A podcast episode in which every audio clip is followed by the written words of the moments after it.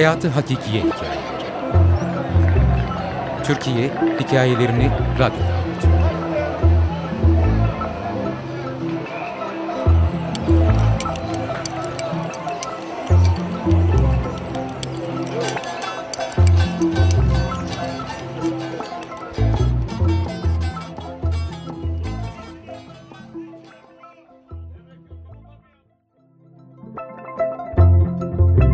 Akşam denetlemesi.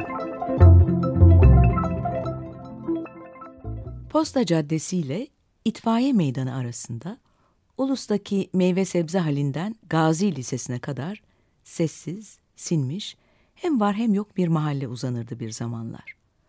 Bu mahallenin bir ucunda da her gün kurulan ucuz malların satıldığı bir pazar vardı. Memlekette düzenin kayda şarta bağlandığı, iç ve dış mihraklar, dahili ve harici bedhahlar sözlerini çok duyduğumuz, evlere, kahvehanelere haki üniformalı, omuzları bol yıldızlı kişilerin posterlerinin resimlerinin asıldığı huzur dolu günler yaşıyorduk. Dolayısıyla mahallemiz ve pazarımız da bu huzurdan nasibini alıyordu. E olacak da elbette. Denetimi sağlaması, satıcıların müşterileri kazıklamaması, eksik tartmaması, bağırıp çağırıp insanları rahatsız etmemesi için iki zabıta görevlendirilmişti pazarımızda.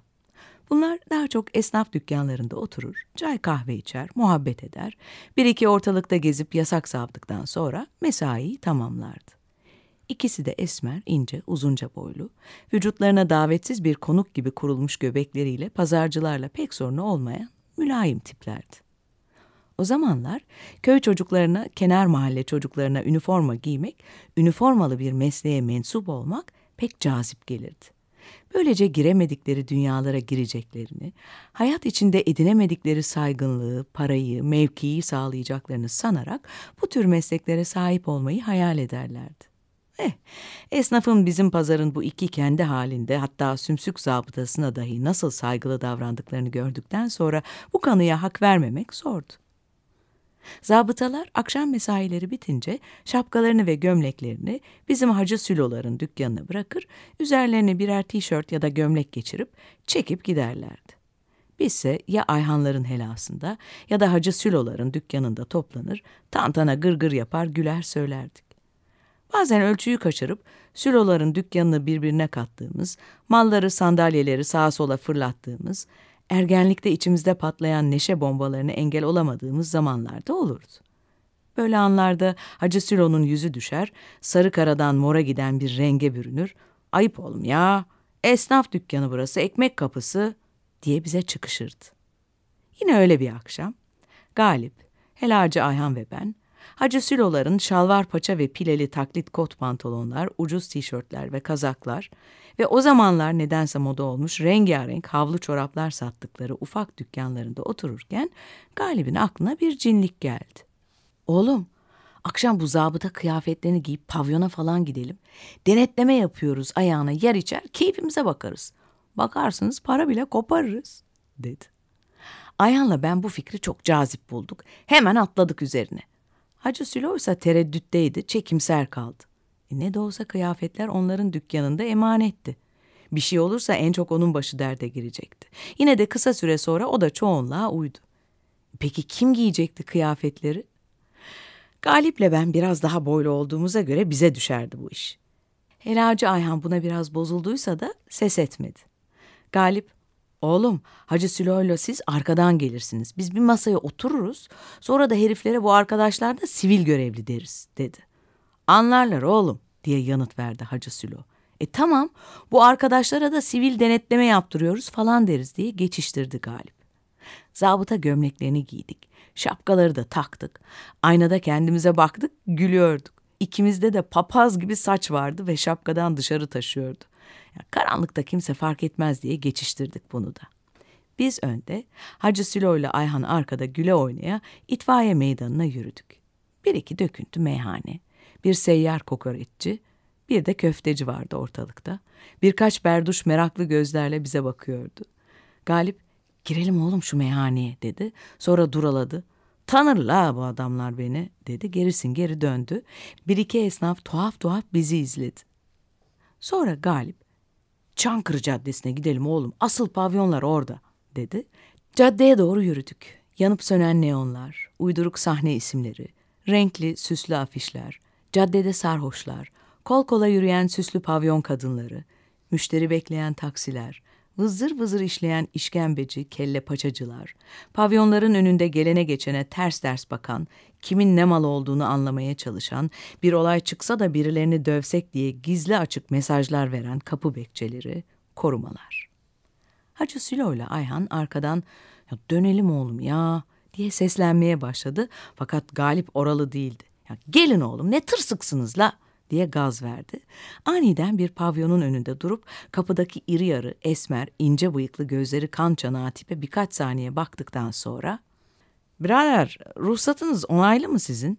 diye ilginç bir soru sordu. Herif sen de kimsin oğlum ne ayaksınız siz diye çıkıştı. Bu arada yüzlerimizi de iyice görmüştü. Hemen yanında birkaç zebella gibi tip daha belirdi. Herifler bir de benim zabıta gömleğinin altına giydiğim yanları zımbalı kot pantolonumu görmesin mi? Bu yarmaların adam mı yiyorsunuz la siz diye bağırmasıyla üzerimize saldırması bir oldu. İçlerinden biri hem vurmaya çalışıyor hem de kıkır kıkır gülerek bebela bunlar da diyordu. Bol bol küfür salladılar bize. Helacı ile hacı çoktan toz olmuşlardı. Biz de Galip'le birlikte topukladık. Kaçarken şapkalarımız yere düştü, kayboldular. O hengamede geri dönüp alamadık da. Adamlar Galip'in gömleğini de yırtmışlardı. Neyse ki fazla koşmadılar arkamızdan. Hatta hiç koşmadılar desem yeridir.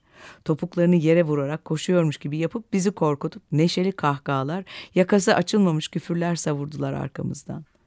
Kan ter içinde Hacı Siloların dükkanına vardık. Yırtılan gömlek neyse de kaybolan şapkaların hesabını nasıl verecektik? En çok da Hacı Sülo kıvranıp duruyordu. Babam beni oyar diye uğunup duruyordu. Bir çözüm bulmaya çalıştık. Kilidi kıralım oğlum ya da kırmış gibi yapalım. Gece dükkana hırsız girmiş deriz dedi Galip. E öbür mallar duruyor. Hırsız ala ala sadece zabıtaların şapkasını mı almış diye sorduk. Bunun üzerine Sülo'nun eve birkaç pantolon, gömlek falan götürmesine, olay unutulunca da getirip tekrar yerine koymasına karar verdik. Aklımıza gelen en iyi fikir buydu. Hacı Sülo sabah erkenden gelecek ve dükkanı böyle buldum diyecekti. Böylece kilidi kırmaya falan da gerek kalmayacaktı. Malları torbaya doldurduk, Sülo alıp eve götürdü. Öğlene doğru çekine çekine pazara çıktık. Esnaftan, hırsızlar zabıtaların şapkasını mı almış Allah Allah ya. E alma mazlumun ahını. Çok mal çalınmış mı? Laflarını işittik. Sonra aramızda ne denetlemeydi ama ne yedik ne içtik değil mi diye birbirimize takıldık güldük.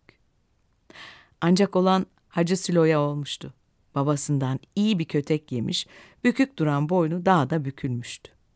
Birkaç hafta hiçbirimizle konuşmadı. Akşam Denetlemesi. Yazar Süleyman Kayman Editör Hikmet Hükümenoğlu Okuyan Tilbe Saran